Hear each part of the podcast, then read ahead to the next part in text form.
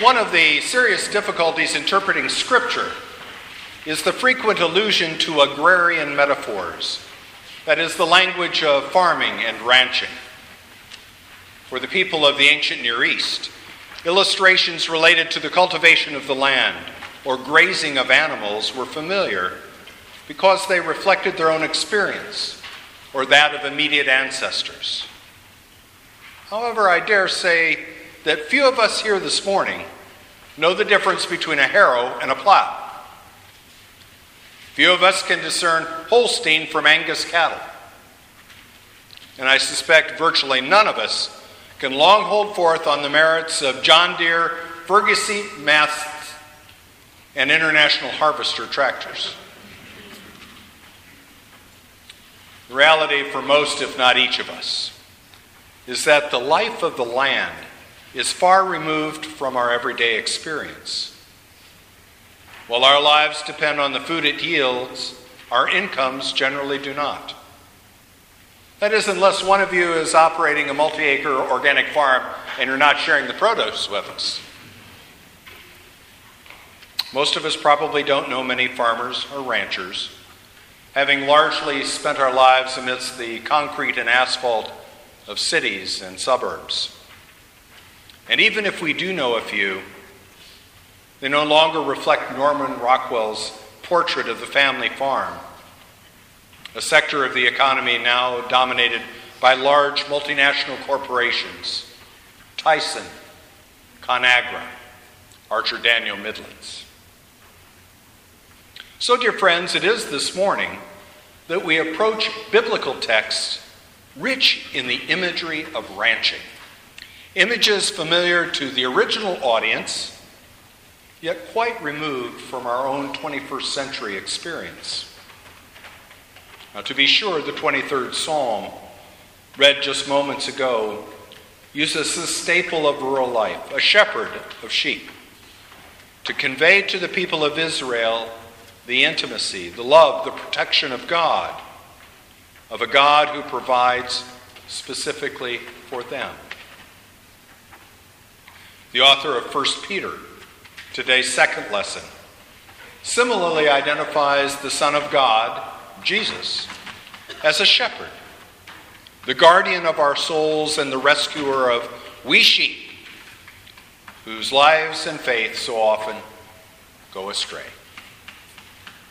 And even the lesson from Acts, although not explicitly using the metaphor of a shepherd, speaks to the abundance of life, food, and possessions shared by and through the faithful community of Christ and in itself is reminiscent of the abundant protection of God so beautifully related in the earlier psalm.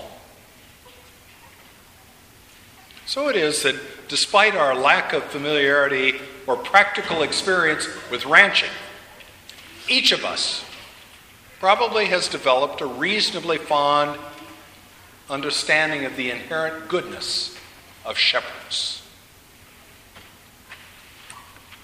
With the work and loving care of shepherds so well established, not only for us, but for the original Jewish audience, what possible purpose is being fulfilled in yet another account of a shepherd, the one recorded in this morning's gospel? Is there something new for the original audience and for us to learn? Is there a dimension of God reflected in a shepherd's humble presence that we've yet to explore? Or can we conclude that we fully understand the imagery of Jesus as the Good Shepherd, wrap this sermon up, and head out for some coffee? Almost, but not so fast. What about the other principal character in this story, this parable of the Good Shepherd? What about the sheep? Both in popular culture and literature, I think sheep get a bad rap, often focused on their presumed stupidity. All of us have heard, if not used, the phrase, like lambs being led to the slaughter, as if somehow sheep were predisposed to pursuing their own annihilation. John Muir, the 19th century naturalist and poet, who we honor as a holy man on our church calendar, once remarked about sheep that an entire flock is required to make one foolish individual. And some of us have even concluded that sheep really look stupid. But, dear friends, have you ever wondered what sheep think of the way we look?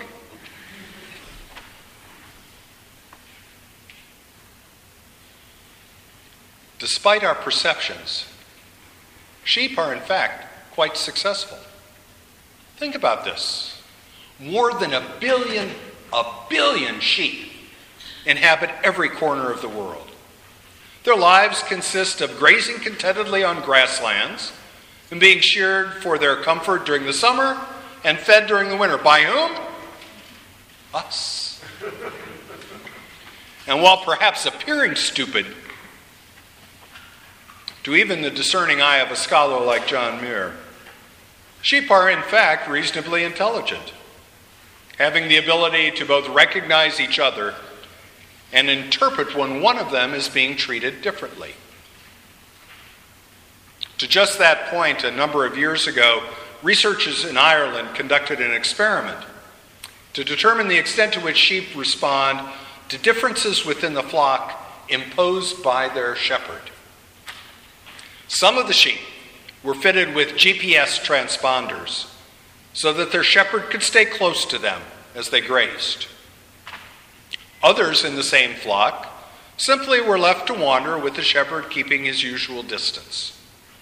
Amazingly, and within minutes, the sheep without the transponders went to those with them, ripped them off. Lesson learned from this experiment sheep really react badly when they're treated differently by their shepherd. At this point, we might want to launch into a prolonged discussion of rivalries, competing interests, and vanities which no doubt were embedded in the community to which John the Evangelist ministered, and the occasional disruption to communal life they caused. Or if we're looking for broader and more relevant application of the Irish experiment, we might reflect on the hostilities which have plagued the church for the past 2,000 years when some have sensed that they've been slighted or marginalized as the needs of others have been more fully recognized. And finally, we might also consider the life we share together in this Holy Communion community. Surely, a family bound together by a shared faith and common prayer, but also a community whose members' needs vary significantly. Some of us carry physical and emotional burdens beyond our imagination. Some of us ache over dreams unfulfilled, skills underappreciated, and careers arbitrarily limited. And some of us grieve the loss of the ones we love. While indeed we are one community in Christ, we each bear the marks of individual lives lived unique challenges, and pains that are both profound and deeply personal. And not unlike the Irish sheep, we expect someone to pay attention to us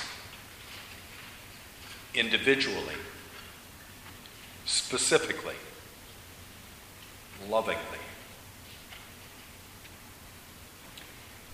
It is precisely in this context of our shared and distinct lives that John paints such a beautiful portrait of Jesus, the good, the perfect shepherd, a shepherd who names each one of us, you and me, in our baptism, a shepherd who gathers us together at this table to celebrate his communion with us, ours with him, and together our communion with and commitment to the world beyond these walls.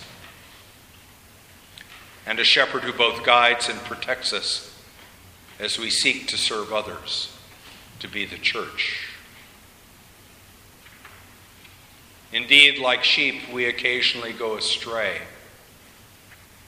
But this morning's lessons also punctuate the fact that this good shepherd finds us. He finds us at the bottom of a bottle, he finds us at the end of a needle. He finds us bolted behind a door, retreating from an abusive spouse. He finds us at the bedside of a loved one dying. Indeed, this Good Shepherd finds us in the darkest moments and the darkest places of our lives. But John also reminds us that this shepherd finds us when we're filled with joy, filled with hope, and joins us in celebrating graduations long awaited, wedding anniversaries anticipated, and the remission of illnesses enjoyed and delighted. In the midst of this Eastertide, may we together rejoice that the Christ who is risen, the Christ alive, and the Christ among us is and will always be for us the Good Shepherd, the one who named you, the one who finds you and me without a GPS. Amen.